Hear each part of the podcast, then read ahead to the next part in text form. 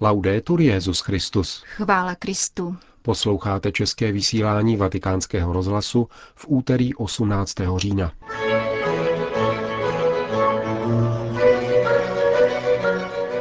Byl zveřejněn podrobný program setkání Benedikta XVI. s představiteli různých náboženských vyznání v Asízi.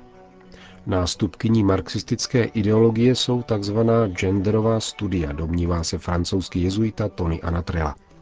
A na závěr uslyšíte další část našeho cyklu o poutích a putováních. Hezký poslech přejí Jana Gruberová a Milan Glázer.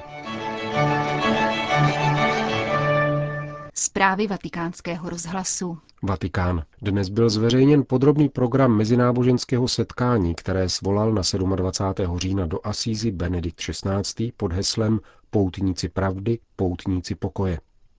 Den reflexí, dialogu a modliteb za pokoj a spravedlnost ve světě, jak zní oficiální podtitul tohoto mimořádného setkání, začne v 8 hodin ráno, kdy se delegace jednotlivých náboženských vyznání vydají společně se svatým otcem na cestu vlakem. Vyjedou netradičně z vatikánského železničního nádraží, které se k osobní přepravě běžně neužívá, a do Asízy dorazí přibližně po hodině a 45 minutách jízdy. Těsně po příjezdu pak v bazilice Pany Marie Andělské, tedy tzv. porciunkule, začne v 10.15 dopolední program setkání, které budou moci sledovat ostatní poutníci z obrazovek na prostranství před bazilikou. Bude tvořen videoprojekcí připomínající první setkání tohoto druhu v roce 1986 hudebními pásmy a promluvami jednotlivých náboženských představitelů, které svým vystoupením uzavře Benedikt XVI. Přítomen bude ekumenický patriarcha Bartoloměj I., anglikánský primas Rowan Williams, arménský arcibiskup Norvan Zakarian, generální sekretář Světové ekumenické rady církví Olaf Fuxetveit, představitel vrchního izraelského rabinátu David Rosen, generální sekretář Mezinárodní konference islámských škol Kijai Haji Hasim Muzádi, představitel hinduismu Acharia Shri Srivatsa Gosvámi, představitel korejského buddhismu Most Ven Ja Seung, představitel afrického přírodního náboženství Yoruba Vande Abimbola a představitelka lidí bez náboženského vyznání, francouzská filozofka Julia Kristeva. Po společném obědě v refektáři františkánského kláštera budou mít účastníci mezináboženského setkání prostor k individuální modlitbě a rozjímání. Potom se přemístí na náměstí svatého Františka před stejnojmenou baziliku, kde se v 16.30 bude konat závěrečná část programu. Jeho účastníci přitom slavnostně obnoví slib společného úsilí o pokoj. Kromě zmíněných náboženských vyznání vystoupí také představitel moskevského patriarchátu biskup Alexandr a představitelé Světové luterské federace, Světového společenství reformovaných církví, Světové baptistické aliance, Siků, Konfuciánů a také ateista, mexický filozof Guillermo Hurtado. Vystoupení jednotlivých účastníků opět uzavře promluva Benedikta XVI. Představitelé delegací náboženských vyznání nakonec navštíví baziliku a hrob svatého Františka. V 19 hodin se svatý otec opět společně s ostatními náboženskými představiteli vydá znovu vlakem na zpáteční cestu do Vatikánu. Následujícího dne v pátek 28. října dopoledne pak svatý otec ještě jednou přijme představitele delegací jednotlivých náboženských vyznání na zvláštní audienci v Klementinském sále Apoštolského paláce.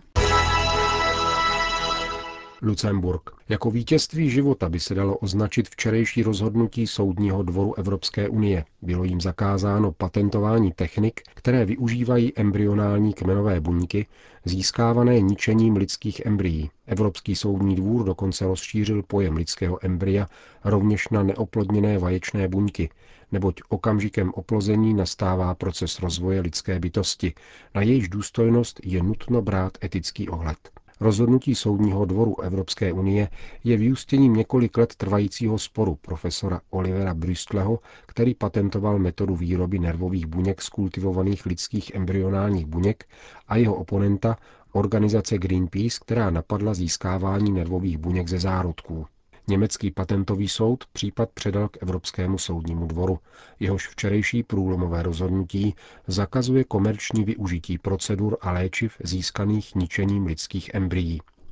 Oliver Bristle, ředitel Institutu rekonstruktivní neurobiologie na Bonské univerzitě, výnos soudu kritizoval, neboť podle něj ohrozí rozvoj vědeckých výzkumů využívajících kmenové buňky. Poradce Greenpeace Christoph Ten naproti tomu výrok soudu přivítal.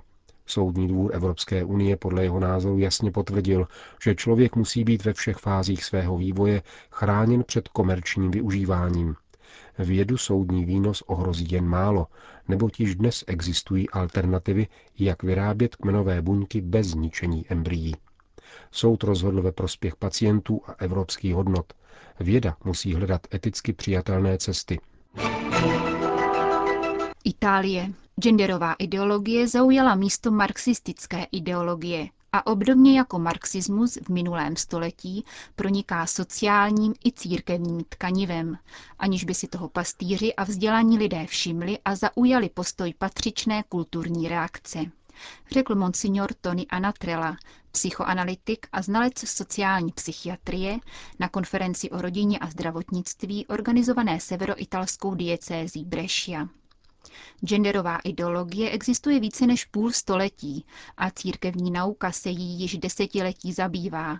Důkazem je například důležitý dopis Kongregace pro nauku víry o spolupráci mezi mužem a ženou, publikovaný před sedmi lety.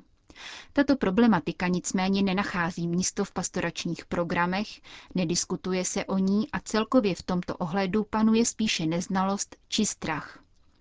Tato antropologická perspektiva, podmíněná pouze historicko-sociologicky, je však nebezpečná a odporuje zájmům člověka, zdůraznil francouzský jezuita a vyzval katolíky, aby tento fenomén posuzovali a interpretovali s encyklikou Benedikta XVI.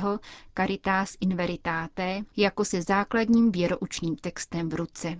Monsignor Anatrela označil manželství mezi mužem a ženou jako jedinou cestu, na níž se pohlaví vzájemně doplňují a poukázal na šířící se homosexualitu zvláště mezi mladými lidmi.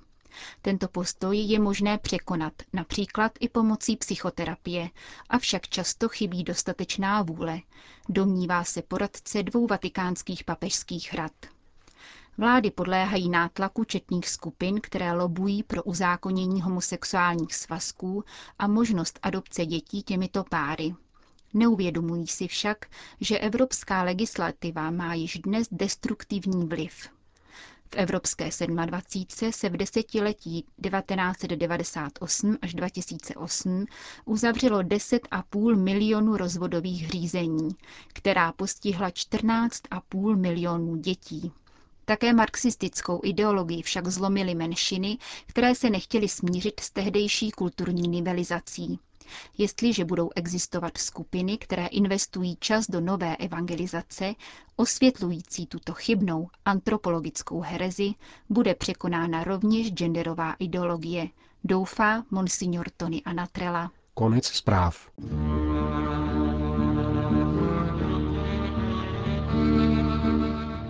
Poutích a putování.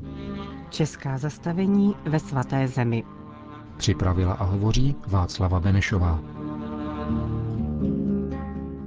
V těch dnech přišel Ježíš z Nazareta v Galileji a byl v Jordánu od Jana pochřtěn. V tom, jak vystupoval z vody, uviděl nebesa otevřená a ducha, který jako holubice sestupuje na něj. Z nebe se ozval hlas. Ty jsi můj milovaný syn, tebe jsem si vyvolil. Vážení posluchači a milí poutníci, v dnešním zastavení se vypravíme na sever svaté země až do Galileje, do místa, kde se řeka Jordán vylévá z Genezareckého jezera a které se jmenuje Jardenit.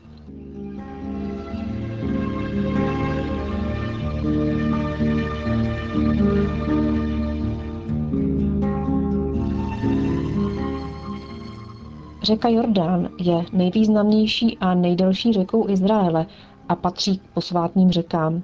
Pramení na úpatí Golanských výšin v nadmořské výšce asi 1000 metrů a klesá až do úrovně minus 400 metrů, kdy se vlévá do mrtvého moře. Má průměrnou šířku 33 metrů a je dlouhý 256 kilometrů a hluboký do 3 metrů. Je těžko splavný, neboť jeho mělčiny jsou na mnoha místech posety skalami. Řeka Jordán se od biblických časů změnila jen málo, jen nyní je hůře přístupná, protože značnou částí svého toku tvoří státní hranici mezi Izraelem a Jordánskem. Jardenit se nachází přibližně 8 kilometrů jižně od Tiberias, nedaleko místa, kde řeka Jordán opouští Genezarecké jezero. Jardenit není městem ani svatým místem, ale přesto sem přichází mnoho poutníků. Jsou to příslušníci různých církví, kteří vykonávají obřad křtu podle tradice písma raně křesťanským způsobem, tedy ponořením v řece, anebo jej obnovují znovu ponořením či obmytím vodou z Jordánu. Tuto lokalitu v roce 1981 vystavělo a zpřístupnilo izraelské ministerstvo turismu. Prostory Jardenitu představují romantické zákoutí vyplněné zelení, vhodné k odpočinku i k zamyšlení. Přístup k vodě je přizpůsoben tak, aby skupiny poutníků mohly bezpečně sestoupit až do vod samého Jordánu. Často je možné zde spatřit hojně se vyskytující ryby nebo dokonce i vidry. Jak je ale toto místo spojeno s Českou republikou? Při příchodu ke křesním místům můžeme zahlédnout několik majolikových desek s textem z Markova Evangelia, popisující Ježíšův křest, který jsme slyšeli v úvodu. Jedna z nich je česká a je na dobře viditelném místě asi uprostřed všech. Pod evangelijním textem si můžeme přečíst nápis Věnovala česká pobočka ICEJ a křesťané z České republiky. Připomeňme, že ICEJ je Mezinárodní křesťanské velvyslanectví Jeruzalém a jeho prioritou je vyvíjet křesťanskou charitativní vzdělávací činnost a také podporovat různé projekty v Izraeli. Deska s českým textem Markova Evangelia byla instalována ještě spolu s některými dalšími, přibližně před čtyřmi lety. Iniciativa tehdy vzešla z izraelské strany od správce lokality Jardenit, kteří se obrátili na mateřskou organizaci ICEI v Jeruzalémě a ta zajistila výrobu a instalaci desek. Místní pobočky, tedy včetně té naší české, se podílely finančním darem dle vlastních možností. Tato instituce mimo jiné organizuje Den modliteb za pokoj Jeruzaléma a ten letošní se konal 2. října. Vzpomínám si na jeden velmi silný zážitek z tohoto místa. Když jsem jej před několika lety navštívila, byla zde skupinka asi 20 Američanů se svým pastorem a právě probíhal křest dospělých.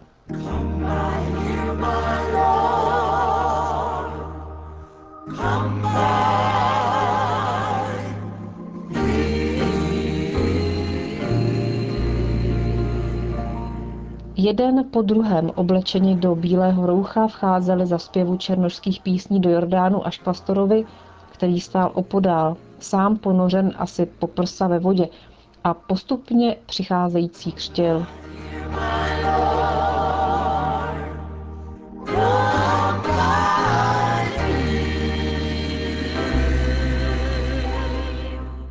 Zborový zpěv najednou ustal a jeden asi 60-letý muž z oné skupinky, čekající na křest, začal vcházet do Jordánu a nahlas zpívat sám.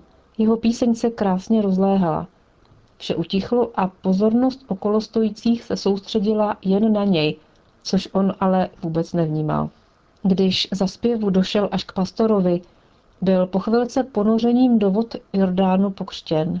Z jordánské vody se ale vynořil naprosto jiný člověk se zcela odlišnou tváří, krásnou a čistou. Doslova se znovu narodil, protože se po prvním nádechu z celého srdce hlasitě rozplakal. A s ním v radosti i mnoho ostatních přítomných. Vážení poutníci, až se jednou vypravíte do těchto míst, nezapomeňte si podle starého poutního zvyku který je zapsán již ve zprávách ze 4. století, odnést domů láhev s jordánskou vodou, protože tato praxe se udržuje až do dnes. Od mikrofonu se s vámi loučí Václava Benešová.